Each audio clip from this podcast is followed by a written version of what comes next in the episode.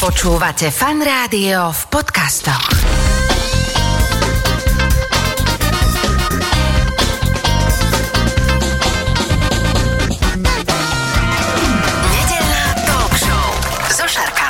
Počúvate fan rádio nedelnú talk show. V tejto chvíli už vedľa mňa sedí môj dnešný host. Ako som spomínal, olejový someliér Michal Kucharovič. Takže Miško, ahoj, vitaj. Zdravím ťa, zdravím všetkých poslucháčov. No a teda poďme hneď e, strmo na to, že čo je to olejový someliér. Asi do motorových olejov sa strkať nebudeme, budeme sa baviť o akom oleji.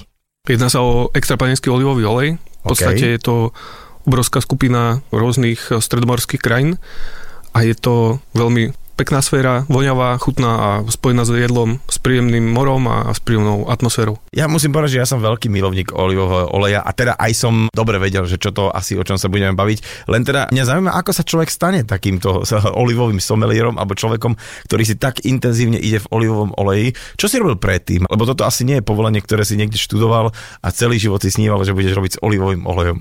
To vôbec, to bolo práve veľmi možno aj taká klasická cesta niektorých ľudí, ktorí robili predtým v korporáte, prešli trošku vyhraním nejakým tým takou fázou a s tým, že čo sa dá robiť, čo je aj niečo zmysluplné, čo sa dá aj mať rád, tak e, to mi vyšlo v podstate s priateľkou olivový olej. Ľudia sa nasmiali, že si máme olivový olej na čokoládu, na, na koláče a urobil som si taký prieskum, že kto vlastne sa tomu venuje na Slovensku, nikto sa tomu nevenoval, tak sme sa dali do toho. Ako sa dá začať s olivovým olejom? Ja keď som tu mal pred eh, pár rokmi Slávku Raškovič, ktorej teraz kývam do mikrofónu a pozdravujem ju, ktorá je fantastická somelierka, dokonca niekoľkokrát somelierka roka na Slovensku, tak ona mi hovorila, že ona vlastne eh, sa vo víne vôbec nevyznala, nepochádza zo žiadnej vinárskej rodiny a jednoducho začala tým, že si spravila nejaký somelierský kurz a tam jej niekto povedal, že počúvaj, dievča, ty máš veľmi dobré podnebie a rozumieš tomu a vnímaš to, že poď ďalej, ale ako začneš vôbec s tým, že OK, chcem sa vyznať v olivovom oleji?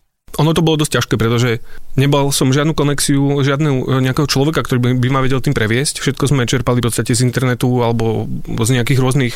Vôbec som našiel, či existujú nejaké súťaže alebo nejaká autorita, ktorá je adekvátna tomu, lebo na Slovensku v podstate, keď sa nikto tomu nevenoval, tak nevedel, čo je dobré, čo je zle. Tak sme museli hľadať v podstate taký internetový research a potom som našiel niektorých výrobcov alebo niektoré autority, ktoré sa tomu venujú. Predpokladám teda, bavíme sa o iných krajinách ako je Slovensko, teda tam, kde sa teda pestujú olivy a kde sa ten olej vyrába, hej? Áno, najskôr sme objavili španielský trh alebo španielských výrobcov ale čo sa týka možno nejakých e, odborníkov, tak tých odborníkov je na celom svete veľmi veľa. Ľudí, čo vyšli nejaké kurzy, čo vyšli nejaké školy. Takže sú školy, kurzy, hej, že, ktoré sa venujú normálne že olivovému oleju? V podstate e, v Chajene, na juhu Španielska v Andalúzii je dokonca jedna univerzita, ktorá sa špecializuje jeden odbor iba na olivový olej. C. Sú to v podstate oni, keďže tých výrobcov, tých obchodníkov, tých mm. rôznych ľudí z fachu je tam veľmi veľa, tak musia mať odborné vzdelanie a pomedzi výrobcov, pomedzi pestovateľov tohto spektra na tej univerzite sú aj ľudia, ktorí evalujú, vlastne ohodnocujú a zistujú rôzne kvality a študujú vlastne olivový normálne ako univerzita. Ja viem, že ty si e, nadobudol veľa praktických, ale aj teoretických skúseností a vedomostí o olivovom oleji, tak poďme trošku do histórie, že koho kedy vôbec ako prvého napadlo lísovať e, z tých bobuliek malých zelenov alebo nejakých už fialových olej. Tak v podstate tá tekutina, ak sa môžeme baviť, tak je spomínaná v starom zákone olivovým olejom alebo s tou šťavou z oliv sa potierali rany, pretože olivový olej má mimo iných aj dezinfekčné účinky uh-huh. a v starom Grécku v podstate ešte pred našim letopočtom sa používal dosť na buď ošetrovanie rán, umývanie alebo potom Čiže aj na konzumovanie. Áno, to medicínske využitie bolo, bolo silnejšie, len tam nebola žiadna konzervácia, žiadne vedomosti o tom, že oni mm. boli, tie oleje boli v drevených súdoch, oni sa predávali, bolo to vlastne možno aj ako platidlo. A v podstate, keď olivové stromy, ešte dokonca teraz žijúce niektoré grecké stromy alebo v oblasti Palestíny majú možno 3 až 5 tisíc rokov. Rôzny, rôzne zdroje uvádzajú, že mm-hmm. my mhm. máme naj, najstarší strom na svete, my máme, my máme tých zdrojov možno 20, mm-hmm. každý tvrdí, že je najstarší. A... V Chorvátsku na Pagu je taký olivový haj, kde sú niekoľko veľa, veľa storočné olivovníky. Môže byť, tam ešte asi starí Rímania teda vysadili alebo urobili si niektoré buď háje alebo nejaké združovanie uh-huh. olejov a oni v týchto provinciách mali svoje nejaké také lokality. Vieš, rozmýšľam, že tak ako či to nevzniklo náhodou, že teda robilo sa to na tie medicínske účely a človek ak si tak akože oblízal tú ranu, že čo, čo, nie je zle, ukáž daj viac trošku a namočil si potom do toho nejakú pizzu alebo ne, nejaké také cestoviny toho času, že boja, tak vlastne proč ne? A začali to vyjedať, vieš. Že, že Môže sa, byť. No dobre, takže je to strašne staré, najprv to teda bolo me- medicínske, ale ten strom, z ktorého pochádzajú olivy, sú olivovníky a poďme takú možno, že m, trajektóriu stromu počas roka, že čo sa s tým robí, kedy to dozrieva, kedy sa to lisuje. Alebo vieš, taká nejaká jabloň, u nás na Slovensku to nám je všetkým jasné, hej, ako funguje, ale olivovník, Mimochodom, všimol som si za posledné nejaké dva roky, že aj tu sa začali dosť predávať olivovníky. Možno tá klíma cez zimu nie je až taká nízka, takže oni prežijú aj, už aj na Slovensku ne- v niektorých pásmach e, zimu, pretože olivovník myslím, že dosť kriticky znáša teploty pod nejakých minus 5, minus 10. Mm-hmm. A už sa ujali aj tu, takže to, to oteplovanie zasiahlo, možno jedného dňa bude mať aj na Slovensku dobrý olivový olej. olivový olej, vieš, Áno, jasné, tak. a skolárov je fantastický, hej. Ale v podstate ako keby ten cyklus olivovníka je, napríklad teraz je obdobie, kedy sú olivy presne dozrievajú, je prechod medzi zelenou farbou na fialovú farbu a teraz vlastne olivy majú tú ideálnu dobu na to, aby sa zberali, aby sa vylisovali alebo aby sa naložili ako na jedenie. A tento cyklus sa vlastne opakuje od e, začiatku roku, kedy opäť ide kvitnúť do jary, cez leto prechádza, už začínajú vlastne e, plody rásť a ten september až niektoré krajiny možno do februára mm-hmm. lisujú. Každá krajina na základe toho podnebia alebo každý výrobca na základe toho, že kedy, v akej fázi zrelosti olivy chce vylisovať olej, tak si určí svoje nejaké obdobie toho mesiaca. Niektorí to lisujú v septembri, niektorí úplne zrelé, až také sladké, málo horké oleje, až v nejakom januári. Takže tá istá odroda, ten istý strom a ja z neho môžem vyrobiť ako keby niekoľko až druhov olejov? Áno, a dokonca teraz poznám dvoch výrobcov, ktorí to robia, robia horizontálny tasting, že zoberú jednu odrodu, napríklad je to Arbekina september, Arbekina november, Arbekina december a z každého toho mesiaca je urobená jedna flaška a môže to človek porovnať. Napríklad ten september alebo ten úplne skorý zber bude veľmi trpký, horký, rukola, čakanka a takéto tóny, veľmi tie silné polyfenolické tóny. Ten olej bude mať takisto viac polyfenolov, pretože Ale Po- polyfenol je dobré, nie? Polyfenoly sú dobré. Polyfenoly, ktoré sú hlavne oleokantal, sú látky, za ktoré olivový olej vďačí za svoje zdravotné benefity pre ľudí.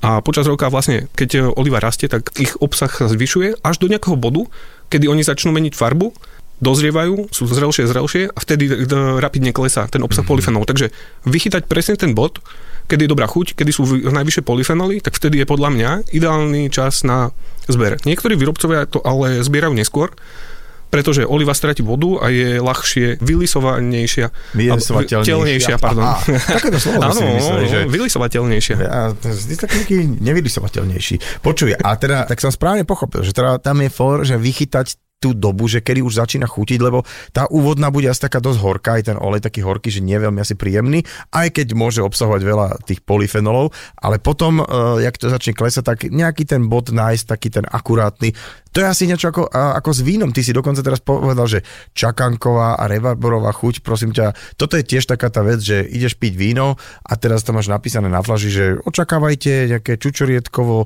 neviem, a potom ideš tam konské sedlo, opisujú tie v nejakom červenom, že kde sa to tam berie, tie, tie chute, však to je olivový olej, že dá sa to porovnať s tým vínom, Dá. že, že sú to skôr teda tie niektoré látky, ktoré akoby, ako si povedal, polyfenol, že napodobňujú alebo majú podobnú eh, štruktúru ako niektoré chute, ktoré poznáme?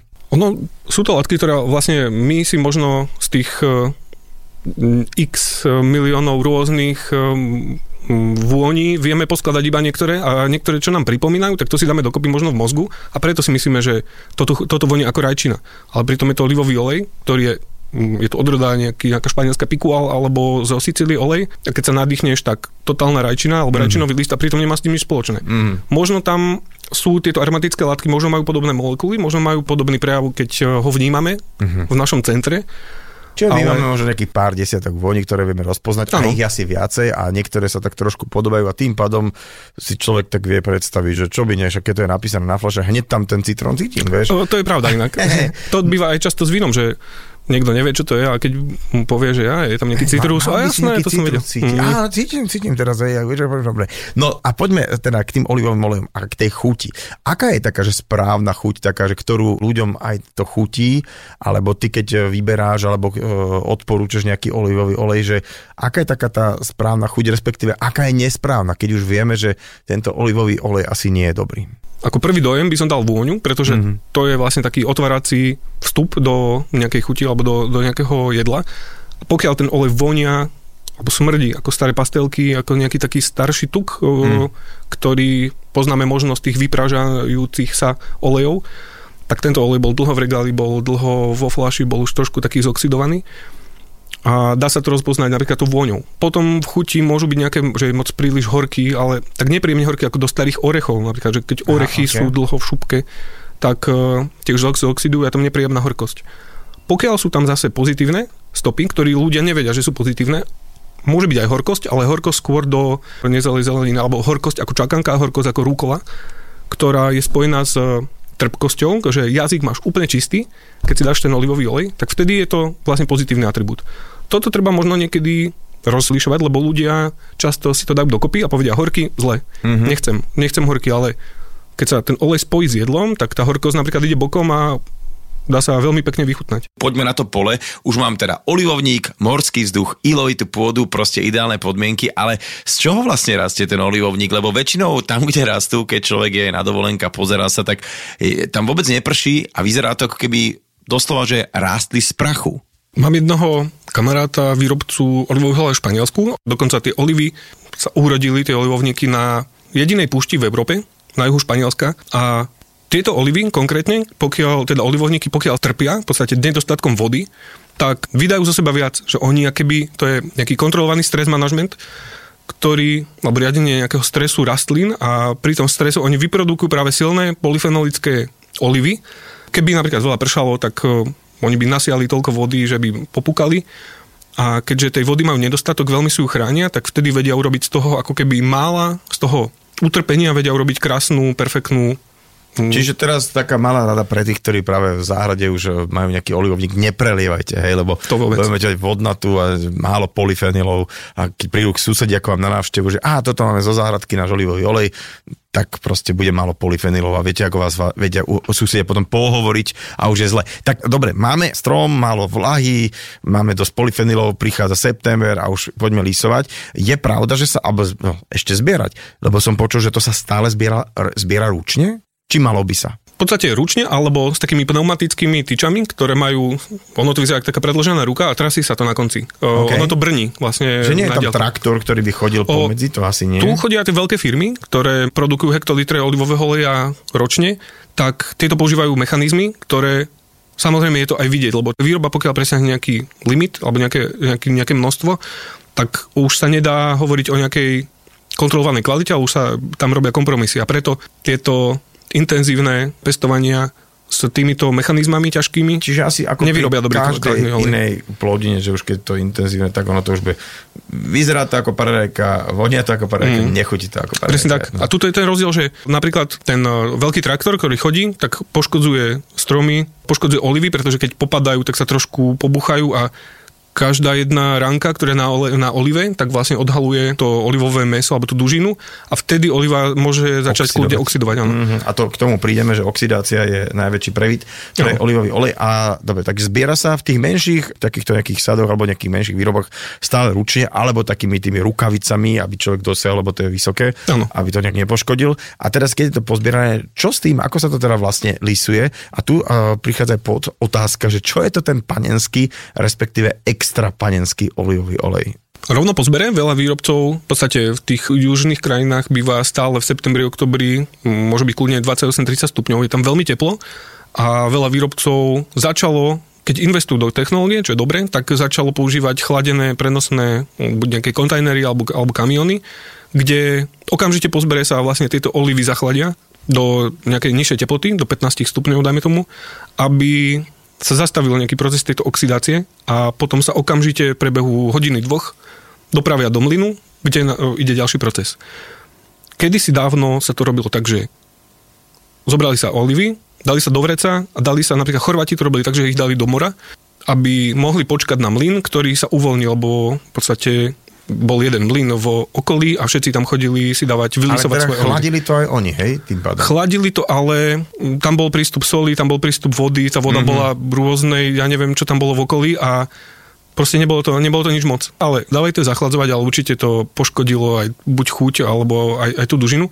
Kedy si v Grécku sa zase robilo, že sa dávali do, tiež do vriec, dávali sa na seba a kľudne čakali pár dní na to, kým príde na nich rad. A tie olivy už boli fermentované, boli už pokazené, zo- zoxidované, ale niekedy sa tá kvalita neriešila až tak, jak teraz. Mm. Mhm. Čiže pri tých kvalitých znamená, že hneď po zbere, ako to len ide možné, že už nejaká logistika ano. musí byť zabezpečená, aby teda sa mohli spracovávať, pretože tomu najviac, ako si povedal, škodí tá oxidácia, teda prístup vzduchu. Dokonca niektorí, prepač, niektorí o, používajú o, mobilné lisy, že ten lis ide na pole, pretože tie polia, pokiaľ majú od miesta zberu, od tých stromov k lisovni, môžu mať kľudne 10 km, uh-huh. lebo tie, oni sú obrovské a je tam doprava, je tam obrovské teploty, takže riešia sa aj tieto záležitosti, že mobilný lis. A poďme teraz na to, že čo škodí olivovému oleju. V podstate olivový olej má takých troch nepriateľov, je to slnko, teplo a vzduch.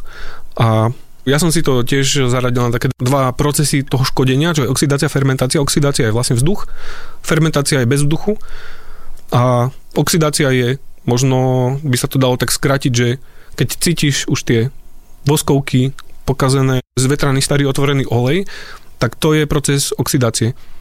Oxidácia vlastne dochádza pretože je teplo a pretože je nejaké to slnko vzduch. A fermentácia sa deje na základe toho, že napríklad sa zle vyfiltroval olej, dlho zostala čiastočka, zostala tam nejaká molekula vody v tej čiastočke, v tej dužine, ktorá tam zostala a tá dužina plesnivie začne nejak uh-huh. sa degradovať a vlastne tým škodiť oleju.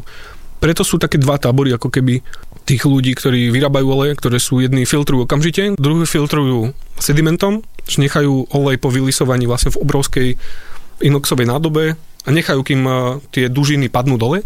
A berú ten vrch. A berú vrch, alebo ten spodok e, nejakým spôsobom ho, ho vyberú, ale robia to až po mesiaci. A keď som bol s jednou talianskou odborníčkou, ktorá vlastne je vedúca jednej veľmi prestížnej súťaže, rieši fakt na úrovni určité kvalitatívne prvky olivového v Taliansku, tak som sa priradil tomu, že okamžite treba filtrovať, pretože aj za ten mesiac tá spodná, ako keby tá fermentácia zo spodu prejde do olivového oleja, ktorý je, ktorý je na vrchu a môžu byť ovplyvnené niektoré aj vrchné častice. A to môže vplývať na pokazenie oleja vo flaši, mm. na to, že keď si kúpiš olej v obchode po pol roku alebo po roku, tak už nebude taký dobrý. Čiže kúpovať čo najčerstvejší olej, to som to pochopil. Keď si hovoríš, že svetlo, takže asi aj preto tie, ja neviem, plechové, plechovice alebo tmavé flaše majú význam, že aby tam bolo čo najmenej svetla. Vzduch to znamená, že keď ho už otvorím raz tú flašu, tak e, bolo by ju dobre v nejakom dohľadnom čase spotrebovať. A to, a alebo pádom... preliate do nejakých menších, keď je to plechovka alebo podobne. OK, ale keď si teraz povedal, tak vlastne taký tie štvrtí nepriatelia aj samotný čas asi, že? Že Aha. vlastne čím, čím dlhšie je otvorený a prístup vzduchu a čokoľvek, takže alebo aj môže byť aj dobre skladovaný koncentrovaný olej um, ešte použiteľ, dajme tomu nejaké, nejaké, nejaké pyramíde sa nenašiel, nejaký starý olej a bol ešte dobrý, to asi nie už. To asi nie, ale no musel byť nejak hibernovať, Aha. lebo v podstate výrobcovia dávajú teda tí, tí lepší, ktorí investovali do nejaké technológie, dávajú olej po vylisovaní do, do obrovských nádob, kde je napríklad je tam argon alebo hm, dusikatý plyn, ktorý pri teplote, dáme tomu 12 stupňov a ten olej že robia to, aby čo naj, najviac zastavili jeho starnutie. A určite tento olej boli, myslím, že som videl nejaké štúdie, kedy po roku napríklad boli hodnoty polyfenolov nepadli úplne na polku na dno, ale bol tam úbytok iba 20% a to je pri ročnom držaní oleja úplne perfektný výsledok ale nejaké regule týchto potravín mm-hmm. to mhm. uvádzajú, že tá spotreba musí byť maximálne do dvoch rokov.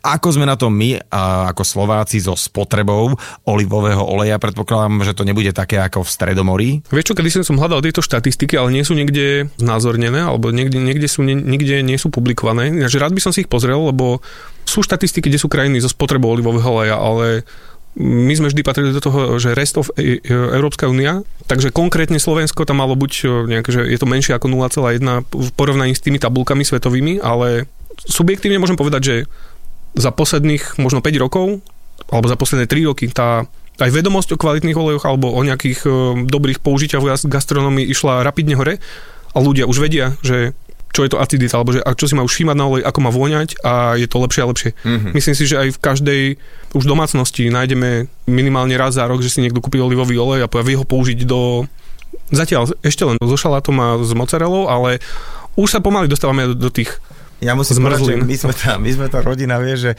naše dieťa si k práženici dáva olivový olej. Je super. My sme úplne ako trošku asi prepnutí. V každom prípade pozerám sa na hodiny v našom štúdiu a uh, celkom sme to vyčerpali opäť. A musím poďakovať za čas môjmu dnešnému hostovi, olejovému somelierovi Michalovi Kucharičovi. Ďakujem ešte raz. Ahoj. Ďakujem veľmi pekne. Pekný nedel prajem. V tejto chvíli už oproti mne sedia moji dvaja dnešní hostia, manželia, pestovatelia maku Janka a Bálint Pémovci. Ahojte, vitajte. Dobrý Ahoj. deň, prém. Ahoj. Ahojte. Poďme teda sa postupne rozprávať eh, o tom, kvôli čomu ste sem prišli, a to je mak. Je to taká vec, že totálna súčasť našich stolov, nielen počas roka, kedy sa zastavíme nejakej kolípke a že je makové šulance a každý to milujeme. V každom detskom súbore sa detičky učia jednu z prvých pesničiek, aj tak, tak sejú mak, že máme to tu celé a popri tom všade vo svete sa tvária, že teda mak, tak to je plodina, ktorá pomaly by mala byť zakázaná a tak ďalej a tak ďalej. A vy pestujete mak, čo mi príde ako taká celkom akože dosť zvláštna vec. Prosím vás, ako ste sa k tomu maku dostali, ale vôbec ako ste sa dostali aj k tomu polnohospodárstvu, lebo nie je to celkom bežné, že mladí ľudia sa dajú na takéto v podstate farmárčenie, na takú ťažkú robotu. Mali ste to nejak v rodine? Moji rodičia sú pedagógovia, otec je strojár a mama elektroinžinierka, takže akoby... Klasická slovenská dobrá rodina. Taká... Áno, áno, klasická polnohospodárska. Že? Hej, hej. A mali sme tým pádom to šťastie, že v Patinciach sme mali záhradu po starých rodičoch. Môj otec odtiaľ pochádza. A v tej záhrade, kvôli tomu, že sú pedagógovia, sme mali celé letá voľné až potom hlavne, že v záhrade sme poliali zeleninu. Čiže v tom čase vo veľkom sa pestovala zelenina na južnom Slovensku a zásobovali sme možno celé Československo z toho juhu. Inak to je pravda, ja si presne pamätám to, že cez víkend prišiel niekto so značkou DS alebo nejak, vieš, nejaká, niečo z juhu proste, Nové zámky, Dunajské strany, čokoľvek, Komárno, do vyšších polôch na takých tých e, vozíkoch prívesných, paprika, paradajky, čo, čokoľvek sa dalo. A to bolo tak, že normálne taký ten uličný predaj, že si hneď išiel.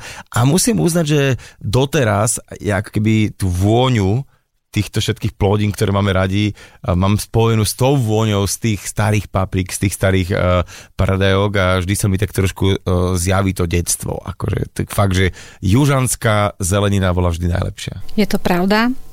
My sme tiež na tomto vyrastali, až od troch rokov som tiež pestovala zeleninu a keď som dostala prvú 5 korunáčku v papierovej podobe, tak to ma veľmi inšpirovalo a zostala som pri tom až dodnes. A ok, že vlastne, že a, aké jednoduché, že stačí zasadiť, predať a sú peniaze. Čiže mali ste to aj vy takto v rodine. Ozvala Áno. sa Janka konečne teda.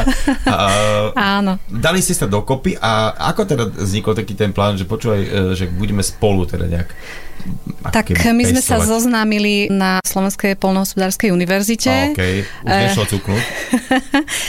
On ako ekonóm, ja ako záhradníčka a v podstate tým, že zdedil pozemky, a tiež dom na vidieku a boli sme pri tom v podstate od detstva, tak nás to inšpirovalo, nakoplo a začali sme hneď po vysokej škole. V podstate Bálin začal skôr, eh, koncom 20. storočia sa tak dohodli. E, v 97. si založil živnosť, no a odtedy sa začala písať história. Takže to bol taký prvý krok. A aký je taký e, rok pestovateľa maku, teda ako sa mak pestuje, ako sa sadí? Pri maku si musíme uvedomiť to, že to je jedno z najmenších semiačok vôbec, čo musíme nejakým spôsobom dostať do zeme, aby ona vyklíčila.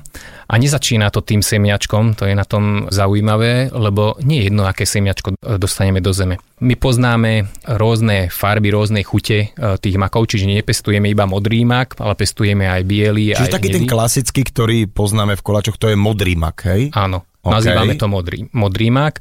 Samozrejme, keď sa pomelie, tak je čierny Existuje ináč aj sorta, ktorá dáva čierne zrnko, sú aj žlté, čiže tých variet je veľmi veľa, aj čo sa týka farieb, ale aj chutí. A v tomto si myslím, že my Slováci máme tú obrovskú výhodu, že je tu e, tradícia pestovania hlavne potravinárskych makov. Lebo mak sa môže pestovať na farmaceutické účely. A potom je aj nejaký technický mak? Áno, viac menej sa nazýva technický mak, ten farmaceutický, A, okay. lebo on sa využíva vo farmaceutickom priemysle, čiže ten mak historický bol viac menej používaný pri tých obradoch a boli rôzne využívania, hlavne keď boli vojny a podobne, čiže tie sedatívne účinky toho morfínu a podobne sa používalo a poznáme vyše, alebo aspoň ja čo poznám, to je, to je vyše 28 rôznych alkaloidov, čo sa tvorí v obale e, tej makovice, čiže v tom plode Uh-huh. A čo je zaujímavé ešte o tej plodinke maku treba uviesť, čo je nepríjemné, ale celá tá rastlina je ináč jedovatá,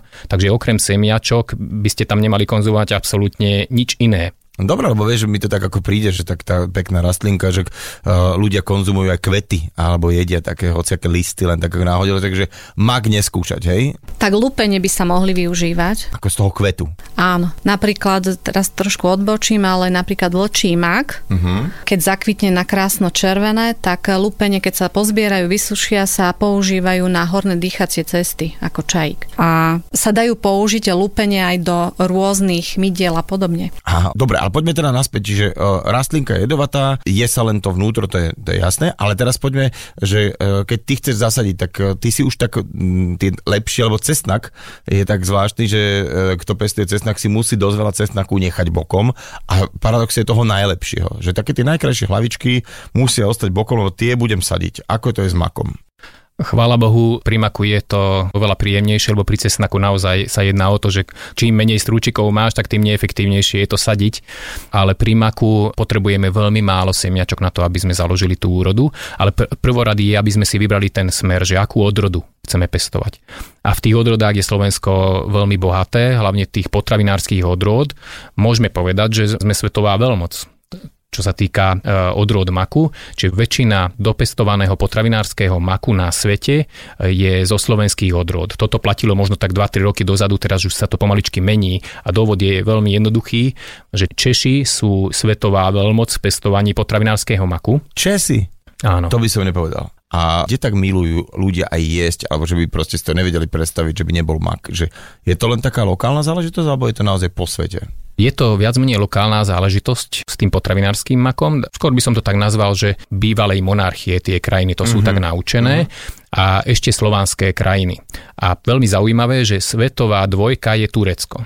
My Slováci sme niekde okolo 6 7 ale čo je podstatné, že zhruba tá celková výmera, čo sa dopestuje, je necelých 100 tisíc hektárov alebo niečo cez 100 tisíc hektárov celosvetovo, čo sa používa na potravinárske použitie. A to keď by som tak porovnával, že aká je to veľká výmera, tak na Slovensku by sme to mohli bez problémov dopestovať a nepotrebovali sme nikoho ďalšieho lenže takto sa to nedieje a preto aj poukazujem takýmto spôsobom na to, že aká je zraniteľná tá plodina, že tie trhy sú iba u nás. Čo sa týka toho potravinárskeho využitia, e, iba tie naše krajiny konzumujú viac menej ten mak a vo väčšine e, sveta, čiže v anglosaských e, krajinách alebo v Ázii, už je to zakázané, takže nie je možné tam konzumovať. A poďme na to, že kedy sa vlastne sadí mak? Mak sa seje väčšinou na jar, čiže tie slovenské odrody to sú jarné. A to je aj kvôli tomu, že to podhorské podnebie, ktoré najviac praje, či také pies, či to hlinité pôdy vyžaduje ten mak, také ľahšie, ale podnebie potrebuje hlavne do kvetu také vlážnejšie, a e, skôr by som povedal, že dosť veľa vlahy potrebuje, aby, aby dokázala vyrásť, lebo z toho malého semiačka tá rastlina, keď sa na to pozrieme, tak, tak potrebuje strašne veľa energie a strašne veľa vlahy, aby, aby sa rozvinula a potom po kvete ona potrebuje také suché počasie, aby to semiačko dokázalo naozaj pekne vyzrnieť, aj tú farbu, aj tú olejnatosť nabrať. No a kvôli tomu, že v našich končinách už je to silné sucho, čo sme spomínali, tak tie jarné odrody nám bohužiaľ posledné roky e, niekedy ani nevzídu a čo je ešte ďalší problém, že keď aj vzídu, keď aj sa tešíme, ešte, ešte sa nám pekne rozkvitne ten porast, ale v tom suchu nedokáže naliať peknú úrodu. Niektoré makovice ostávajú prázdne kvôli tomu, že nedokáže už tú úrodu vyprodukovať pre tie vysoké teploty. Tak preto skúšame aj jesenné odrody. Čiže my už viac menej aj na našich poliach väčšinou pestujeme jesenné, ktoré sejeme e, koncom septembra.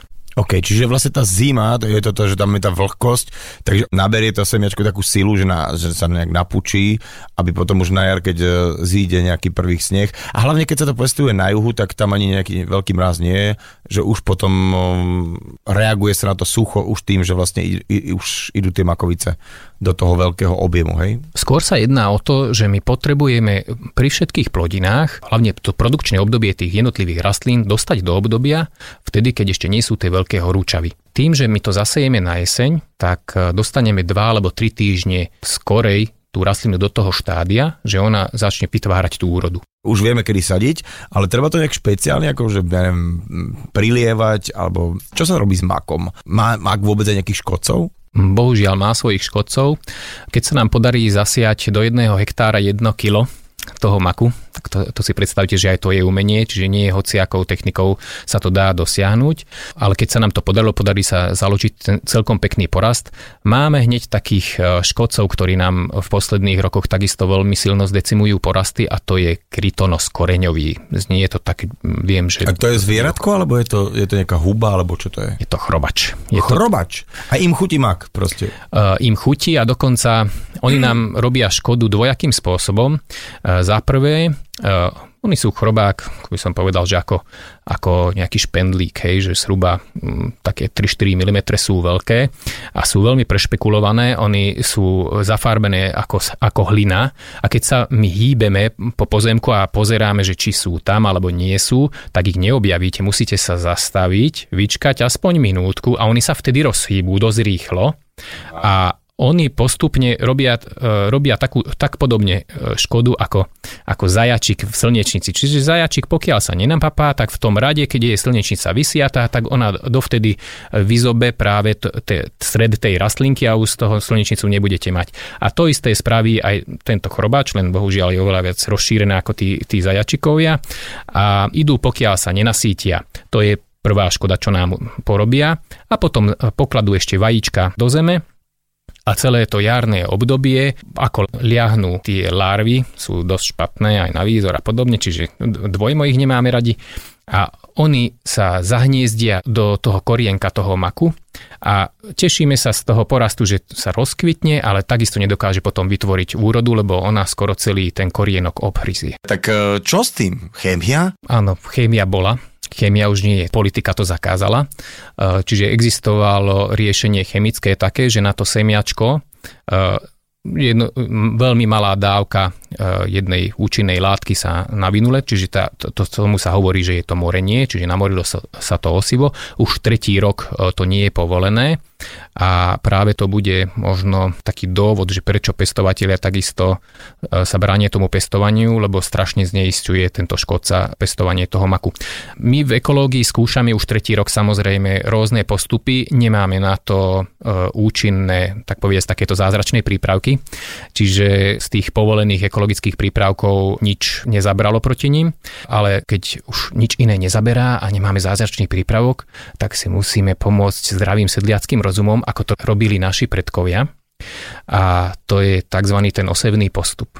To znamená, že my sme napríklad ten mak nemohli pestovať na celej výmere našich pozemkov. Takže my keď sa rozhodneme, že teraz strašne veľký záujem, super cena toho maku, tak my keď by sme vysiali všetky naše uh, lány makom, tak si musíme uvedomiť, že na ďalší rok, ak by sme chceli pestovať na týchto parcelách takisto mak, tak budeme mať oveľa viac škodcov, oveľa viac chorób, lebo samozrejme všetci nepriatelia nášho maku. Presne tak a sa roznožia takisto aj s tým makom. To je tá nevýhoda toho monokultúrneho pestovania, kde iba jedna rastlina sa pestuje na, na tých lánoch. A preto ten osevný sled a osevný postup volá, kedy naši predkovia vymysleli, že tieto rastlinky, oni odpozorovali, že po koľkých rokoch sa oplatí vysiať na to isté pole, Uh-huh. A mak sa zaraďuje väčšinou na 4. alebo 5. rok. A my veľkí frajeri, polnohospodári vzdelaní, so všeli, všelijakou chémiou a hnojivami vybavení, sme si mysleli, že sa to dá aj e, na tieto staré, e, dobre známe veci zabudnúť. Nedá sa.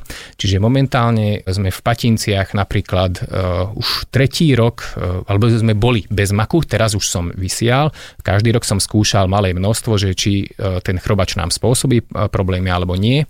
A áno, vždy boli problémy a teraz v tomto roku už e, sa nám podarilo zapojiť znova porast. Čiže dva roky trvalo, pokiaľ tá populácia toho škodcu sme Čiže ten škodca jednoducho, že om, nesejú mi sa mak, no tak čo by som tu robil, však tu budem hladný, takže presuniem sa inám a vy s tým takto vykývavate, že fúr mu to presuniete a kým sa on spamätá, tak uh, nestia sa presunúť. Akože uh, dáva to zmysel, čo hovoríš. Poďme na ten zber maku, tak neviem si predstaviť, lebo sú to vlastne také kvietky, ktoré tak stvrdnú, že by tam behal nejaký kombajn alebo niečo, že uh, ako sa to zbiera? Sú na to mechanizmy alebo ručne? Sú na to mechanizmy. A samozrejme zbiera sa mak dvojakým spôsobom. Vola, kedy sa zbieral ručne a to je tá najlepšia kvalita. A to z dvoch dôvodov.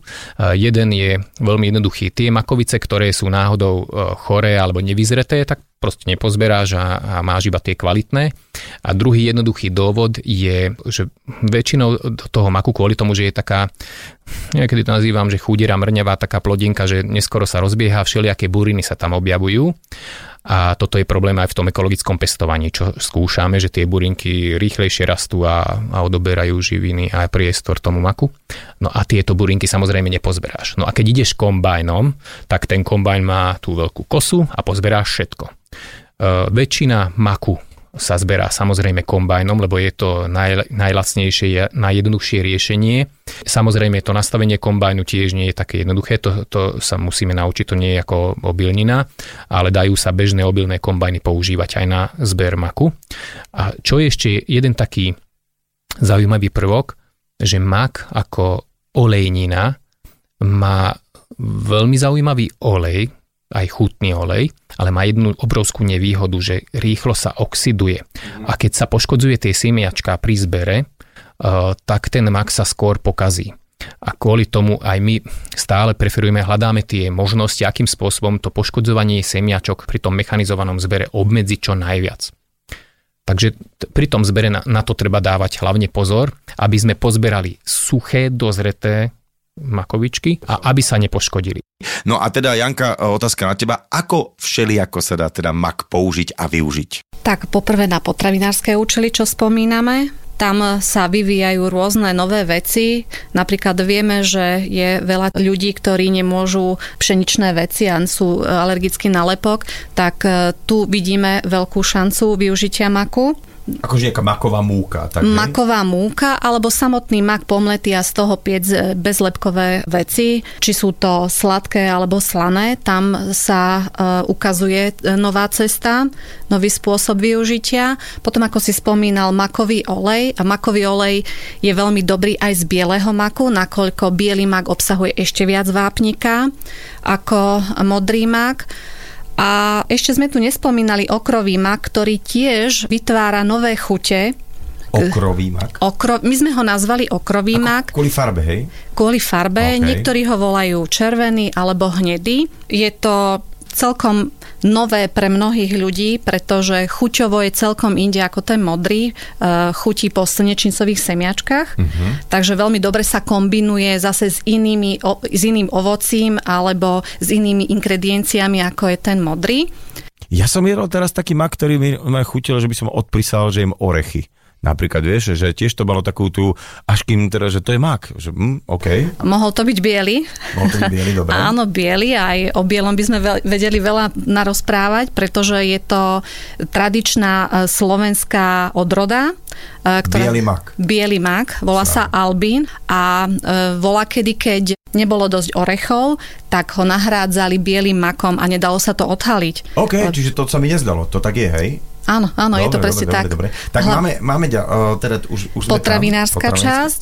Potom uh, je veľké využitie na kozmetické účely, ktoré už e, vyskúšali aj v azijských štátoch a ten makový olej je vynikajúci na suchú, exematickú, psoriatickú pokožku a obsahuje e, veľa minerálov, tiež vitamínov, E-vitamín, takže vidíme tam tiež možnosť uh-huh. na využitie. Či sú to mydlá, sú to veľmi príjemné mydlá, ktoré nevysúšajú pokožku a k tomuto musím niečo dodať, že e, naše deti kde sa to celé začalo, že naše deti proste mali exematickú pokožku a nič nepomáhalo.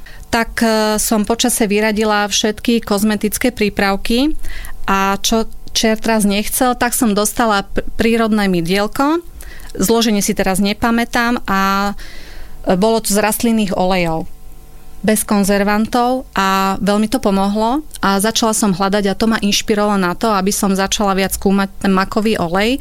Dočítal som sa v anglickej literatúre, že čo všetko sa s tým dá robiť, čo všetko dobrého obsahuje a e, sú výrobcovia, ktorí to vyrábajú a majú veľmi, veľmi dobré účinky na pokožku. Potom sa dajú robiť krémy, či sú to denné, nočné, kvôli obsahu oleja a v poslednom rade keď... Čo Slovák nevymyslí, nie, smerujeme tam?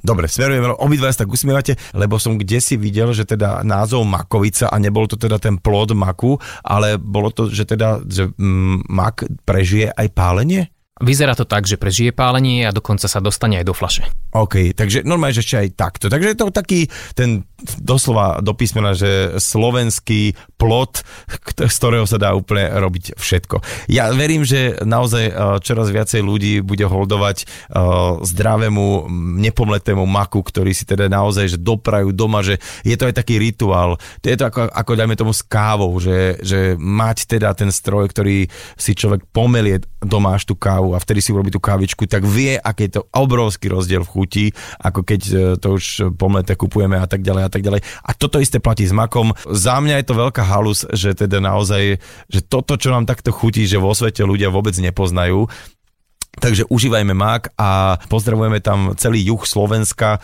kde teda pomaličky budeme asi o pár rokov kupovať aj olivový olej z patiniec. Ďakujeme za váš čas. Ďakujeme pekne.